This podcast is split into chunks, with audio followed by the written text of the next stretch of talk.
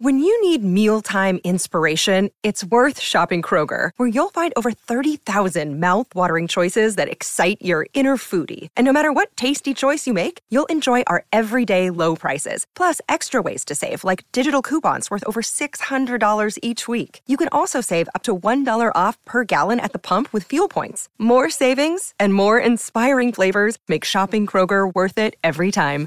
Kroger, fresh for everyone. Fuel restrictions apply.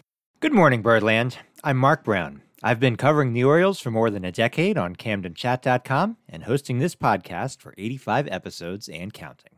It is now December the 4th, 2023. It's been two weeks since I've been here with you, so I'm going to go through a quick recap of all the Orioles news that has happened in that time. Okay, and we're all caught up. Nice and easy.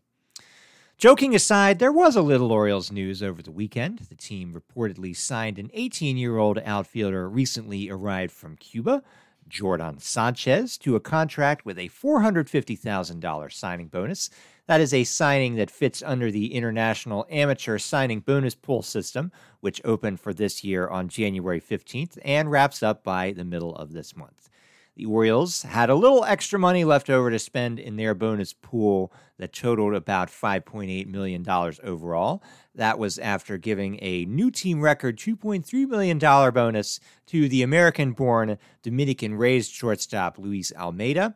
Another six players in that signing class received bonuses of at least $100,000 from the Orioles. So now they've got one more on that six figure signing bonus list. According to reporter Francys Romero, who had the news of the signing, Sanchez left Cuba earlier this year, was of interest to MLB teams due to, quote, excellent athleticism and a swing that generates remarkable power and exit velocity, end quote. The Orioles, you know, they only drafted two high school players in their 2023 dra- uh, draft class, and they didn't sign either one of those guys. So I think it's nice that they're able to add a little bit of younger talent into the system here at the end of the year. It does not hurt to save a little bit of money uh, from the bonus pool in case something happens throughout the year where a player becomes available who was not available on January the 15th. So Sanchez is in the Orioles system now. Good luck to him in 2024 and beyond. And although that's the only bit of Orioles news over the last couple of weeks, if you have been thoroughly following every nook and cranny of the world of baseball rumors, you might have come across a couple of names being linked to the Orioles. Will anything come of it? I don't know, but it is worth at least talking about it because rumors that involve the Orioles in the Mike Elias era are so sparse that it's almost worth looking into any that do appear just for the sake of something to do, if nothing else. And, you know, the fact that rumors are so sparse, it's not because the Orioles are inactive and not even talking to uh, player agents or whatever. It's just they keep a tight lid on what is going on. You know, some baseball front offices are full of leaks, like if you dumped a pot of spaghetti into a colander, very leaky. Uh, the Astros regime from which Mike Elias was hired was noted for keeping their decision making uh, process quiet. And that trade has followed him to Baltimore. So it's rare that rumors come along. And let's talk about a couple of them. Um, there was a Japanese language website that indicated the Orioles have made an offer to Nippon Ham Fighters right handed pitcher Naoyuki Uwasawa, who has been posted for potential MLB signing under the same posting process as better regarded pitchers Yoshinobu Yamamoto and Shota Imanaga, who I talked about a little bit on the last episode. Uh, the article, which of course to read in English you had to hit the translate function on your browser, claimed that the Orioles viewed Uwasawa as a number four or five starting pitcher, maybe that he could be kind of a swingman role, and that he had been offered a contract for uh, two to three years and about $3 million per year. And the posting fee for contracts that are under $25 million is 20% of the total value of the contract. So let's just round up, assume three years and $10 million, potentially an expense uh, for the posting fee of an additional $2 million for that kind of contract. Uh, so again, that's not a huge expense. Now, it's not fun to point this out, but the idea of the Orioles signing Uwasawa after fans, including me, tried to talk ourselves into why the Orioles should or will sign someone like Imanaga or Jordan Montgomery or even Sonny Gray, you know, it would feel extremely biased for the Orioles to quote unquote settle for Uwasawa. Uh, he's coming off a 2023 season in Japanese baseball where he averaged over seven innings per start, finished with a 2.96 ERA, 1.135 whip. He's going to turn 30 before next opening day, and it was a contact heavy set of results for Uwasawa. He struck out just 124 batters over 170 innings. That is a bit below average in what's already a light strikeout league over in Japan, as even the big ticket Yamamoto only had a 9.3 K per nine rate uh, in Japan last year. Uwasawa, though, a 6.6 strikeouts per nine.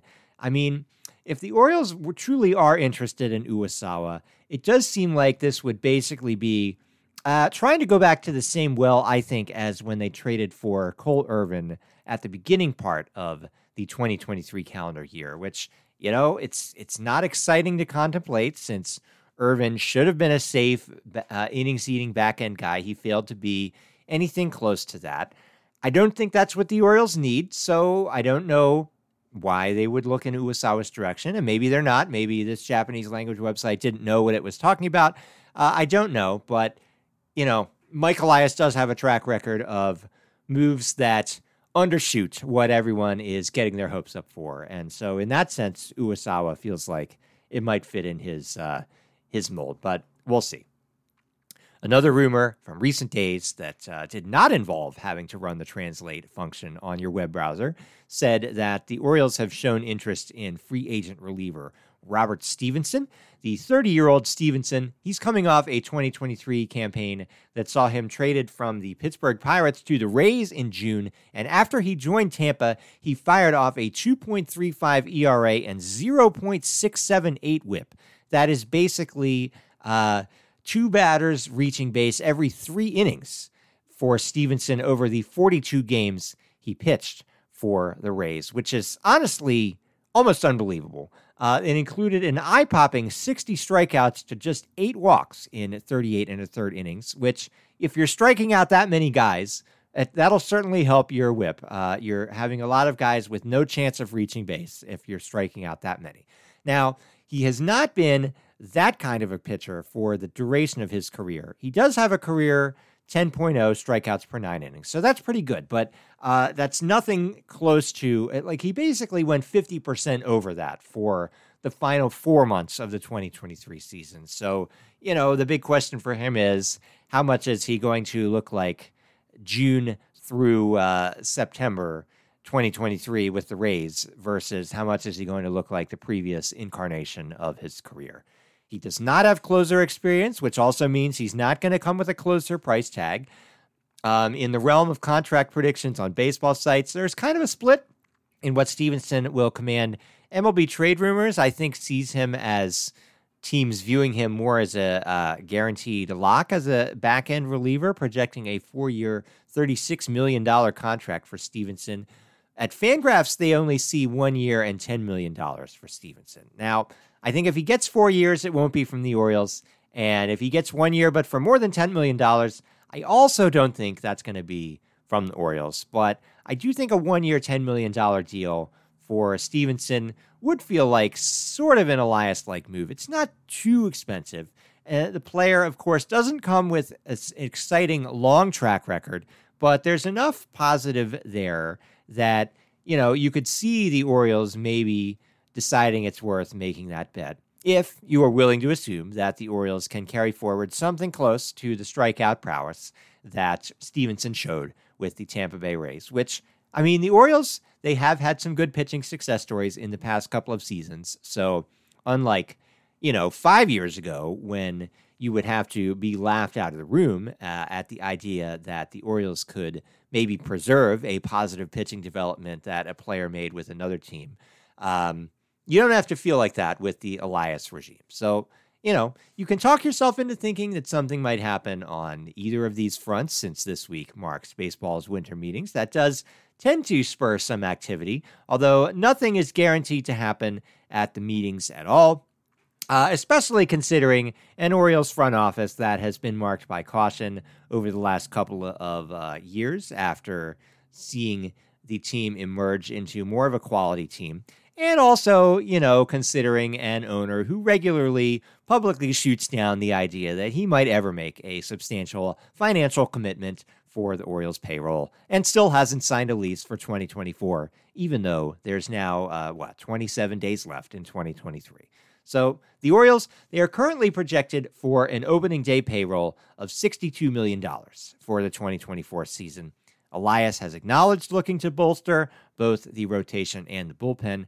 There should be payroll space for a significant expenditure there, which does not mean Elias will choose to make one or that John Angelos will set a payroll budget that allows Elias to do so. Still, over the next few days, I will be staying alert because my job for Camden Chat requires it, but also I am a serious Orioles fan who just uh, wants to see something happen. But that said, I don't expect any wave or even ripple making moves for the Orioles over the next few days because Mike Elias just keeps showing us he's not going to do stuff that makes immediate waves.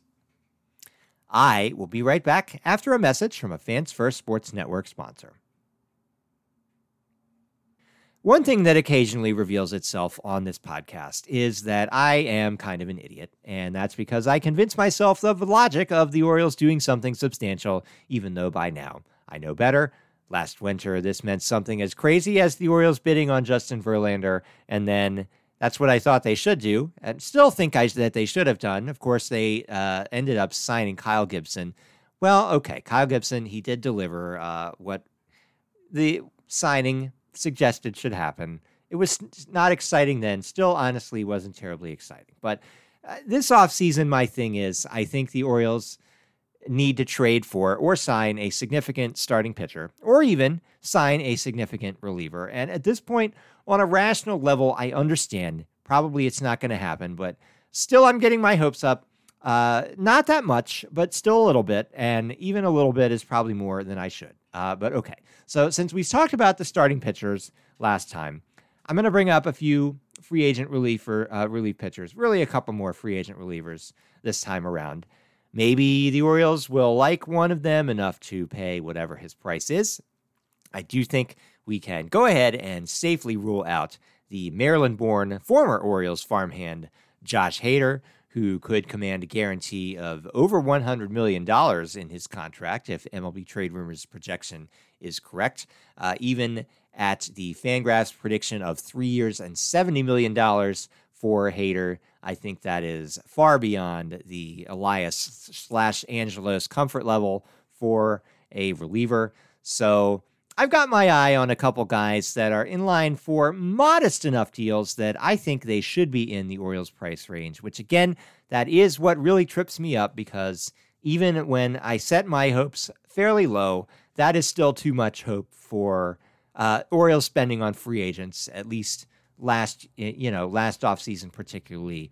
Uh, as we are regularly reminded and of course it's worth mentioning again here mike elias has yet to sign a free agent to a multi-year contract in his tenure as orioles general manager. So probably the smart thing to do would be to completely rule out that it's going to happen until he does one and at least then it's in his track record.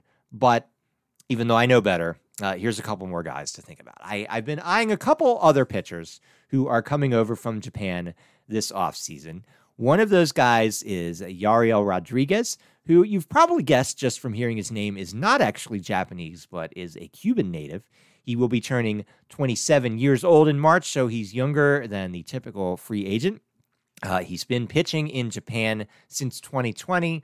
Um, sort of, because actually, he kind of just sort of like pieced out of pitching for his Japanese team, the Chunichi Dragons, in the 2023 season. He just didn't really show up uh, and spent the year in the Dominican Republic uh, after the World Baseball Classic, preparing to head to MLB next year. So, really, he had no measurable professional results of any kind after the uh, spring training World Baseball Classic. That is pretty weird. Uh, it's basically his 2022 season in the Dragons bullpen that makes his case to uh, have some MLB talent. And he struck out 60 guys in 54 and two thirds innings, which, as I just discussed earlier, that is pretty darn good for uh, NPB. Fangraphs writes that uh, Rodriguez's fastball and breaking ball combo is, quote, on par with the second or third best reliever coming out of a contender's bullpen, end quote. Course, the Orioles already have a Cuban guy in the back end of their bullpen, Yennier Cano. Uh, they could pair Rodriguez with him if they sign him. According to MLB trade rumors, there are actually evaluators who believe Rodriguez might be aiming for a starting rotation spot. If he's aiming for that, I don't know that he's going to get it from the Orioles. On the other hand, maybe that will be where they decide to uh, take a chance and sign someone not hugely expensive, but with upside relative to his cost. MLB Trade Rumors projects a four year, $32 million contract for Rodriguez. Fangraphs has a three year, $30 million contract. Again, he is a full free agent. So, although he's coming over from most recent uh, results in Japan, he will not have any posting fee involved on his contract. So I don't know. Do the Orioles think he could be a starting pitcher, although his results as a starter in Japan were not very good? Uh, if the Orioles think he has some potential as an MLB starter, you know, you're getting a bargain. Uh, if you're getting a uh, $30 million contract for three or four years for an MLB starting pitcher, if he is a solid or better starter for those years, which given that his track record is Cuba and Japan, you know, there's some risk there. Um, and w- will the Orioles take the risk again? No, probably not. Uh, but maybe they'll surprise us. That's uh, that's the thing I keep telling myself. Eventually, they've got to surprise us, right? Uh, they haven't done it yet. But there's also 28 year old left handed pitcher Yuki Matsui, who up until this point has been a reliever for the Tohoku Rakuten Golden Eagles of Sendai, Japan. Uh, Matsui is also a full free agent. He has pitched for Japanese teams long enough that he too does not require the posting process to come over to MLB. Um, Matsui, he would be on the short side for an MLB pitcher. He's listed at five feet eight inches. That doesn't make him an automatic failure, but I, there is a reason. There's kind of some um, some selection where taller pitchers generally are uh, what succeed in MLB. Again, not a guarantee that he's a failure, but uh, it would be unusual for him to find MLB success at that height. Now, Matsui, he's been a big strikeout pitcher for the last couple of seasons. That includes 72 strikeouts in 57 and a third innings this past season out of the Golden Eagles bullpen. He's been able to do that without uh, substantial overwhelming velocity. Uh, the Fangraph scouting report on him notes that he was mostly in the 91 to 94 mile an hour range with his fastball this season. They also note he's had some success with a splitter that kind of makes me think of a shorter and left handed version of former Oriole Koji Uehara. And for Matsui, uh, Fangraph sees a three year and $30 million contract. So I think that suggests they think teams are going to value him as a pretty solid back end piece. Uh, MLB trade rumors maybe thinking him uh, a bit more risky, seeing two years and $60 million. I think he's definitely worth a chance at that latter price. And even at three years and 30 million, you know, I mean, the Orioles are in a position where they can make these what amount to really modest gambles. They are they're they're something that the Orioles should be in a position to make. I think the main risk for them right now is not the money spent, but just that they sign someone or trade for someone who ends up stinking and uh, is no help to the 2024 Orioles or any subsequent years he might be signed for. Uh, you know, ultimately, that is why the midseason acquisitions of Shintaro Fujinami and Jack Flaherty were failures in my eyes. The Orioles needed to get guys who were going to help them in the postseason, really help them get to the postseason. But, uh, you know, they won 101 games. So actually, they didn't really need help getting to the postseason, it turned out. Um, they did need help in the postseason. And especially after the uh, the injury to Felix Bautista and after John Means uh, his September comeback did not carry over into October since he had a little elbow soreness and didn't pitch in the ALCS. So, you know, Fujinami did not make the ALDS roster at all. Flaherty was by that point not an option for the rotation. So, I mean, you know, whoever the Orioles get, they need to get someone who helps rather than someone who is an immediate problem who needs to be minimized or eventually released. So they just they got to do better than trading for Cole Irvin, trading for Shintaro Fujinami, trading for Jack Flaherty. You know, they got to do better than signing Kyle Gibson, I think. I think the Orioles need to get a guy with uh, really at least like number three starter uh, solid uh, floor. And if he has ceiling to do better than that, I think even better. I don't know if Elias is going to look at it the same way when it comes down to uh, paying the price in prospects or dollars uh, to actually make that happen. But I mean, it, it just looks like that's what the Orioles need. And are they going to do it, man? I don't know. Uh, I, I, I really hope eventually they're going to surprise us all and make a significant expenditure. But even when they do that, I'm going to be freaking nervous because a lot of these free agent deals end up not going as well as you want. So it's uh, it, it's it, you know it's nerve wracking either way. I guess it's the way uh, it is, or perhaps to me it's nerve wracking either way because that's just the way that I am wired. Before we wrap up for this episode, there is one more piece of fresh baseball news. It's not directly Orioles related, but I think is of interest to us anyway. The Milwaukee Brewers are signing their 19 year old outfield prospect, Jackson Chourio, to an eight year contract that will guarantee him $82 million and potentially be worth up to $142 million over 10 years. The Venezuelan native has made a similar rapid ascent of the prospect ranks as uh, Orioles prospect Jackson Holliday. And in fact, these two guys named Jackson are uh, one and two on a number of prospect lists right now, including MLB Pipelines, where Holliday is number one and Chourio is number two. It is super rare for a player who has yet to make his MLB debut to sign a contract extension, and this will be a record setting contract for such a player. The previous record was uh, $50 million that the Chicago White Sox gave over uh, six years to their outfielder, Luis Robert. And so Chourio, uh, he could potentially be leaving a lot of money on the table by letting the Brewers control him for 10 years, but He's also guaranteed that he'll make a lot of money no matter what happens in his baseball career from now on. I think this is an interesting contract because it's basically the platonic ideal of a contract that we wish the Orioles would hand out to one of their young prospects or, um, you know, even uh, just freshly off being a rookie this year players. Uh, it's relatively a trivial expense for a team to lock into for such a massively talented prospect who has rapidly ascended the minors. Holliday, of course, uh, would have been the most obvious candidate right now, and a year ago, Gunnar Henderson. Uh, ideal candidates for a deal like this, except for they're being represented by agent Scott Boras, who eschews any contract that uh, gives up free agent years for his clients. It has happened before, but very, very rarely, that a Boras client signs a deal giving up uh, free agent years. So Chourio, his deal, it surrenders three or four free agent seasons, depending on uh, how the Brewers might have looked at when they wanted to call him up in 2024 without his already being signed to this contract. And, uh, you know, being as Holliday is also the son of a 15 year major league veteran who collected nearly $160 million in salary in his playing career. He just doesn't have the same financial incentive, I think, as Chourio does to lock in a guarantee of any amount now.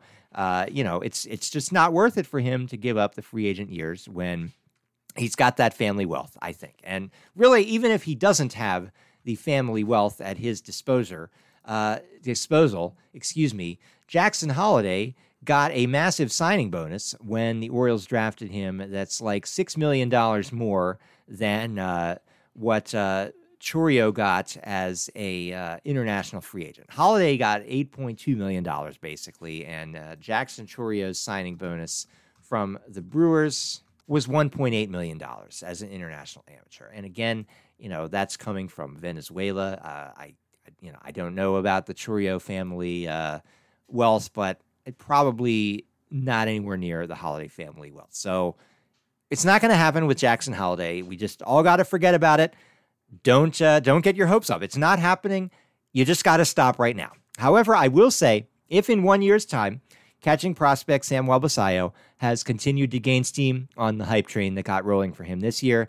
The Orioles should darn well be thinking about giving a contract in this vein to Basallo, and we should absolutely get mad at John Angelos if the team is not making this happen uh, with the, the, the Orioles' own young and rapidly ascending international amateur prospect uh, in in a year's time. That's all that I've got for today. If you enjoy this show, please do subscribe on your favorite podcasting platform. It is nice to have an audience. For the off-season episodes will be coming out weekly on Monday. If a substantial Orioles move does happen during the winter meetings, I will try my best to get out a breaking news episode as soon as possible upon uh, that news coming out. I'll have to write about it for Camden Chat first, and then we'll try to get into the podcast. But we'll see. I don't expect anything to happen anyway, so either way, I will be back for sure on the 11th to discuss what did or did not happen at the winter meetings Thank you for listening. Good Morning Birdland is a Camden Cast production on the Fans First Sports Network. This is Mark Brown signing off.